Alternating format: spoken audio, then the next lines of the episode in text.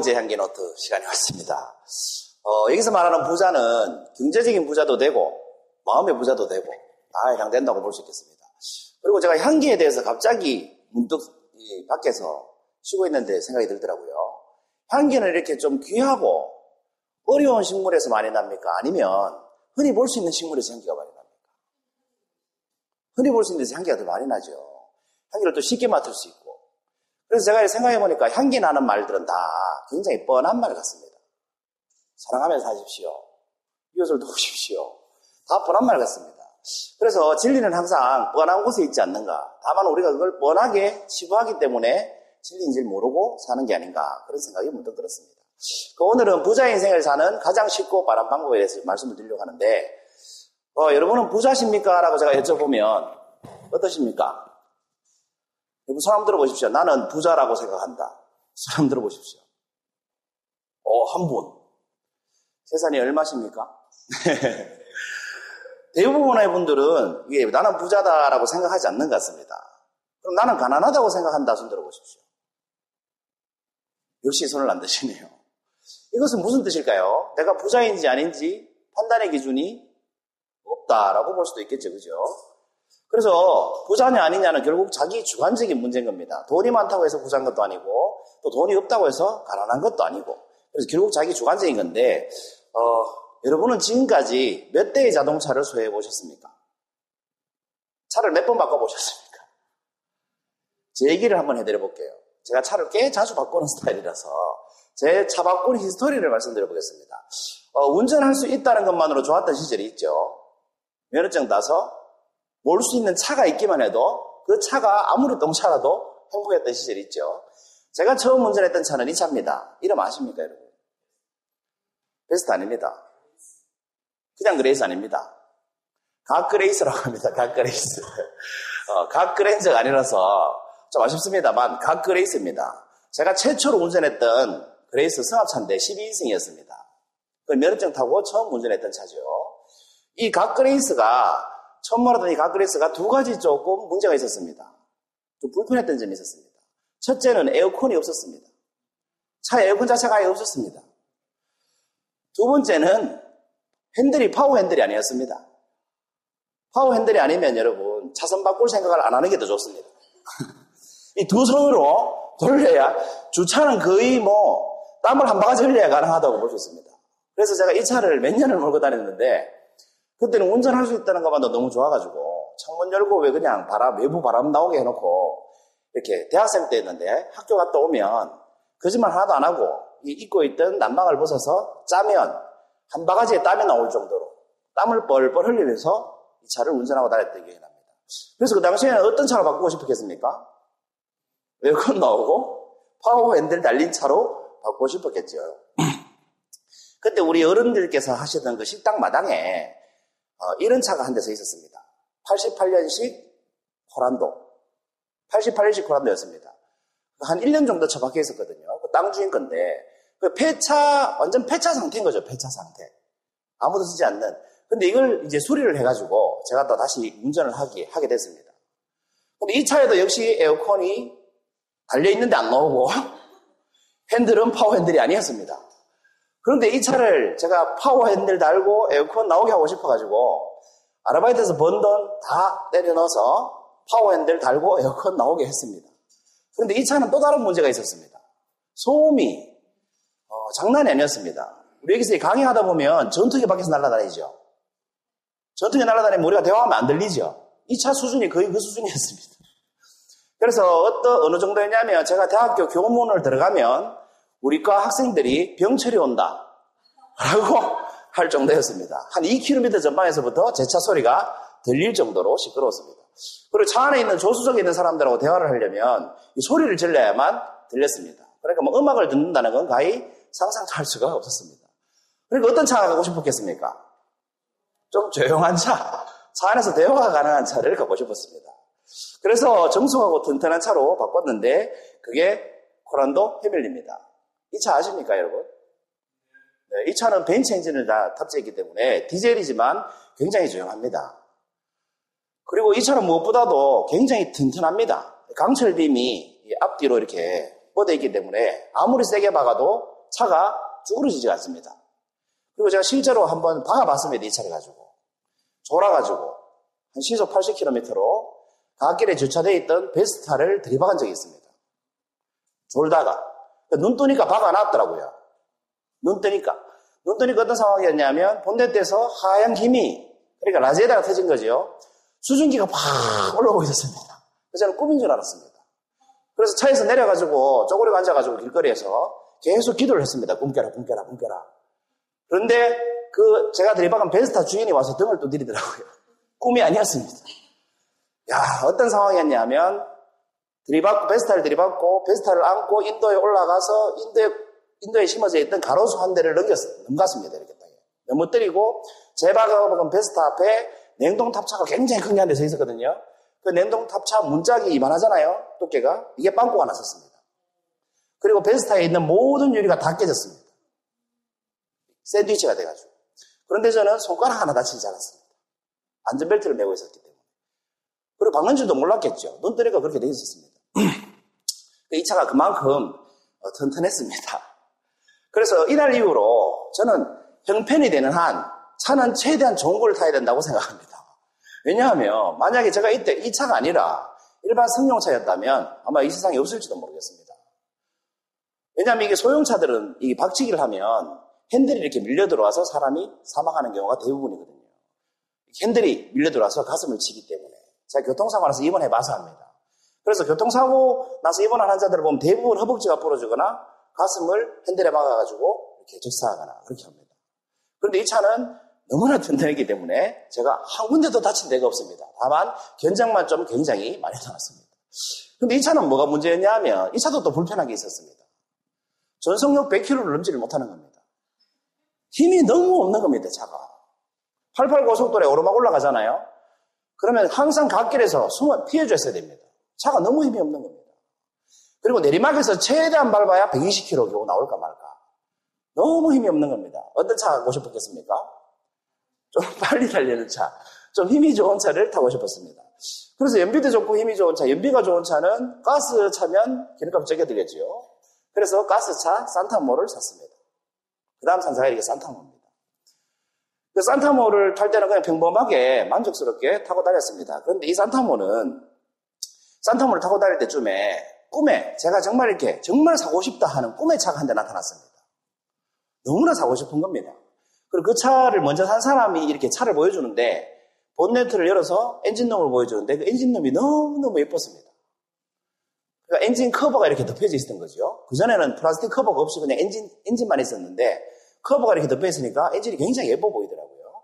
아무튼 그 차를 너무너무 갖고 싶었습니다. 그 차가 바로 이 차입니다, 여러분. 뭔지 아시겠습니까? 네.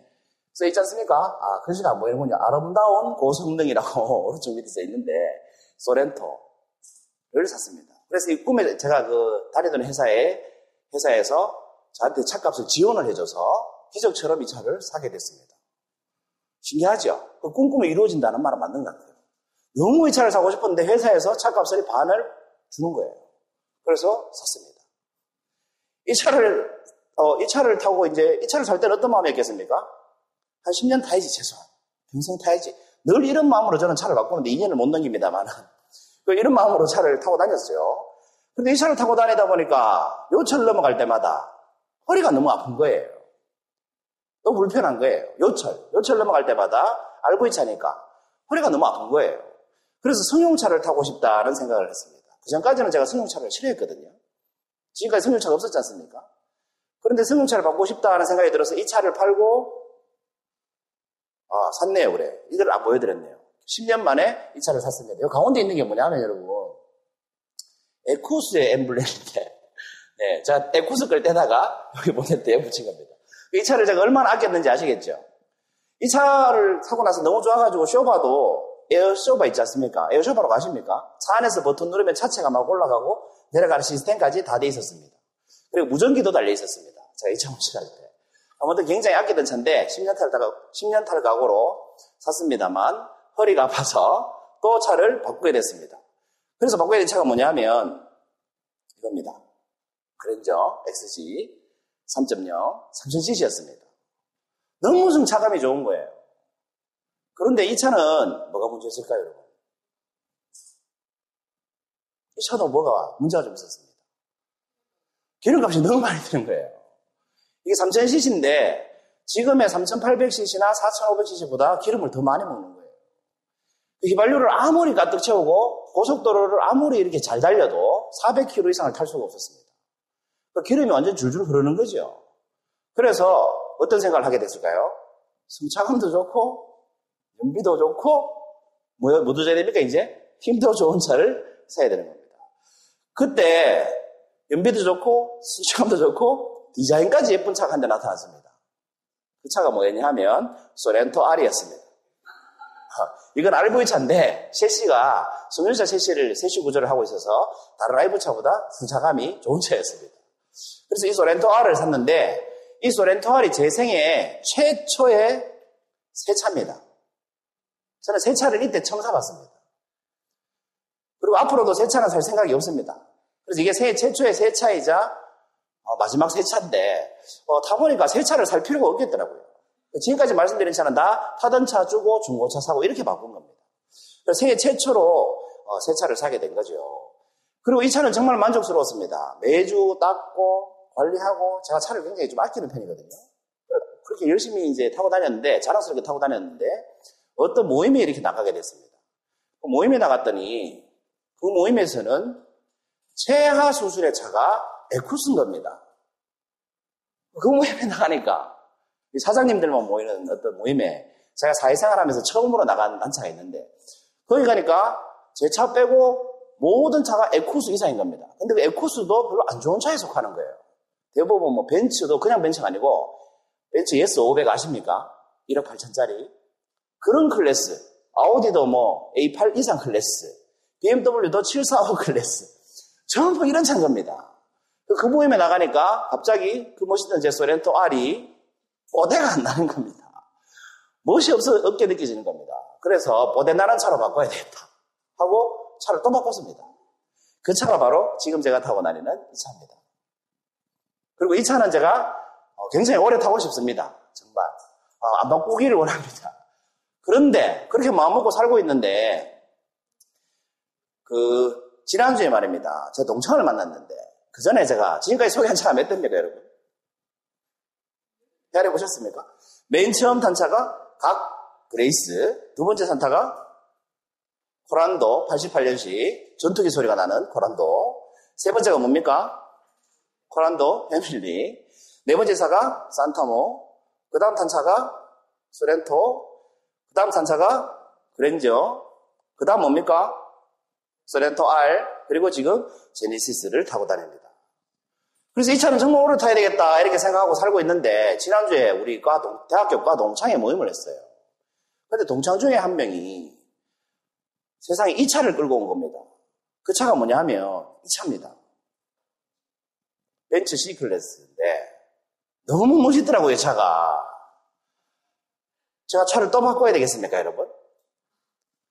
와, 저 차 타고 싶다. 한번 바꿔보고 싶다. 이런 생각이 드는 겁니다. 이 은근히 스트레스 받더라고요. 왜냐하면 이 친구가 이차 사기 전에는 그 SM 타고 다녔거든요.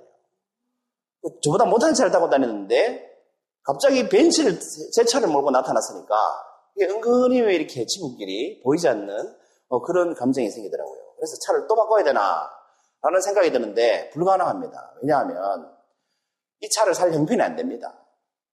그러니까 난 참 가난하구나 이런 생각이 들더라고요. 아, 나는 저런 차를 살 돈이 없구나.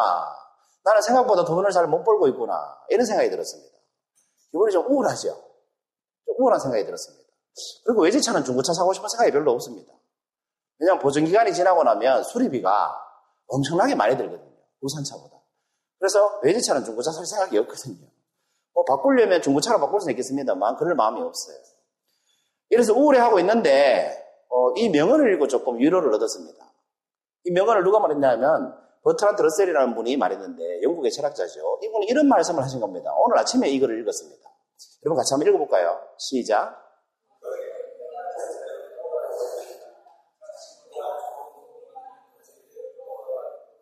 왜 위로가 됐을까요?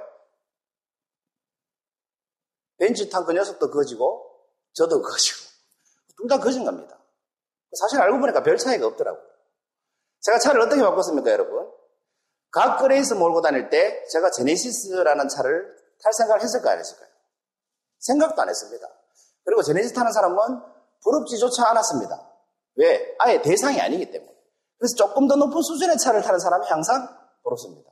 만약에 제가 지금 뭐 10년 된 아반떼를 타고 다닌다. 그러면 벤츠 타거나 그 친구가 별로 부럽지 않을 겁니다. 그 조금만 내가 더 하면 있을 텐데 이런 마음이 들어야 뭡니까? 부럽죠. 그 부러운 것도 어느 정도 이렇게 레벨이 맞아야 부럽기도 한 것 같아요. 그래서 그 친구도 거지 나도 거지 이렇게 생각하니까 사실 별 부러울 게 없더라고요. 그래서 오늘 강의 제목이 뭐였습니까? 향연어트 제목이 네, 부자의 인생을 사는 가장 쉽고 빠른 방법이 오늘 향연어트 제목입니다. 제가 지금까지 드린 말씀을 듣고 그 방법이 혹시 떠오르십니까?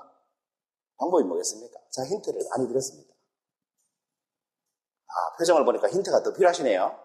제가 두 개만 더 드릴게요. 내 월급, 월급이 50만 원에 오르면 여러분 행복하겠죠? 여러분 지금 월급이 50만 원 오르면 행복하겠죠? 그렇죠? 근데 만약에 다른 사람 월급이 100만 원 오르면 행복할까요? 내 월급 50만 원 올랐는데, 아, 내 월급 50만 원 올랐어 그랬더니 그 말 들은 친구가 나는 100만 원 올랐는데, 그럼 행복할까요? 하나도 안 행복합니다. 바로 열받습니다. 왜 나는 50만 원밖에 안 올랐지? 우리 회사는 왜이 모양이야? 이렇게 바뀌겠죠. 다른 힌트를 드려볼까요? 가끔 입을 옷이 없다고 불평하십니까? 옷장을 열어봐도 입을 옷이 없어라고 말씀하시죠. 그런데 그 옷장을 열면 입을 옷이 없습니까? 아니면 이런 상태입니까? 옷걸이가 모자랄 정도로 옷이 많습니까? 엄청나게 많은 옷이 꼽혀 있습니다. 근데 우리는 뭐라고 말합니까? 입을 옷이 없다라고 얘기합니다. 자, 힌트 두 가지를 더 드렸습니다. 뭘까요? 정답이 부자의 인생을 사는 가장 쉽고 빠른 방법 뭐겠습니까, 여러분? 있는 것에 만족하라. 비슷합니다. 있는 것에 만족하라를 반대로 얘기하면 이렇게 되죠. 이런 환경을 보고 살면 나는 무조건 부자가 됩니다. 그렇지 않습니까? 근데 이런 환경보다 내가 낫다라는 생각은 별로 행복감을 주진 않죠. 그래서 가장 쉽고 빠른 방법이니까 가장 빠른 건 뭡니까? 지금 바로 여러분 부자가 되면 제일 빠르겠죠. 그래서 지금 당장 이란 말을 붙였습니다. 그 다음에 이미 가진 것에 대해서 만족하는 정도가 아니라 감사하면 그 사람이 가장 부자인 인생인 겁니다. 여러분 이 자리에 어떻게 앉아 계십니까? 시간이 있어서 앉아 계신 거죠. 어떻게 이 자리에 앉아 계실 수 있습니까? 건강하시기 때문에 앉아 계실 수 있죠. 입을 옷이 충분하니까 앉아 계실 수 있고 자동차 있으니까 쉽게 오실 수 있고 여기 와서 만날 사람이 있어서 행복하고 오면 반겨주는 사람이 있어서 또 행복하고 여러분 이만한 부자는 사실 사실 잘 없죠. 돈 많고 만날 사람 없는 사람도 정말 많습니다. 그러니까 가장 쉽고 빠르게 부자가 되는 방법은 지금 이 순간 내가 이미 가지고 있는 것을 먼저 살펴보면 부자가 될 수 있습니다. 이 말을 하고 있는데 카카오 스토리에 보니까 해민 스님인가요? 해민 스님 이런 글을 올리셨더라고요. 어떤 직장에 취직을 해도 부족한 점 30%는 보인다. 아무리 좋은 사람을 만나도 부족한 점 20, 30%는 보인다. 아무리 사랑하는 사람을 만나도 그 사람의 부족한 점 20, 30%는 보인다. 그래서 세상을 사는 방법은 부족한 20, 30%를 보는 게 아니라 내가 이미 가지고 있는 70%를 보고 사는 것이다. 라는 말씀을 올려놨더라고요. 그렇기 때문에 여러분 이미 가지고 계신 70% 여기 계신 분들은 70% 이상인 것 같아요. 그 70% 이상을 보고 사시면 지금 당장 부자가 아닐까 그런 생각을 해봤습니다. 37번째 향연노트입니다. 감사합니다.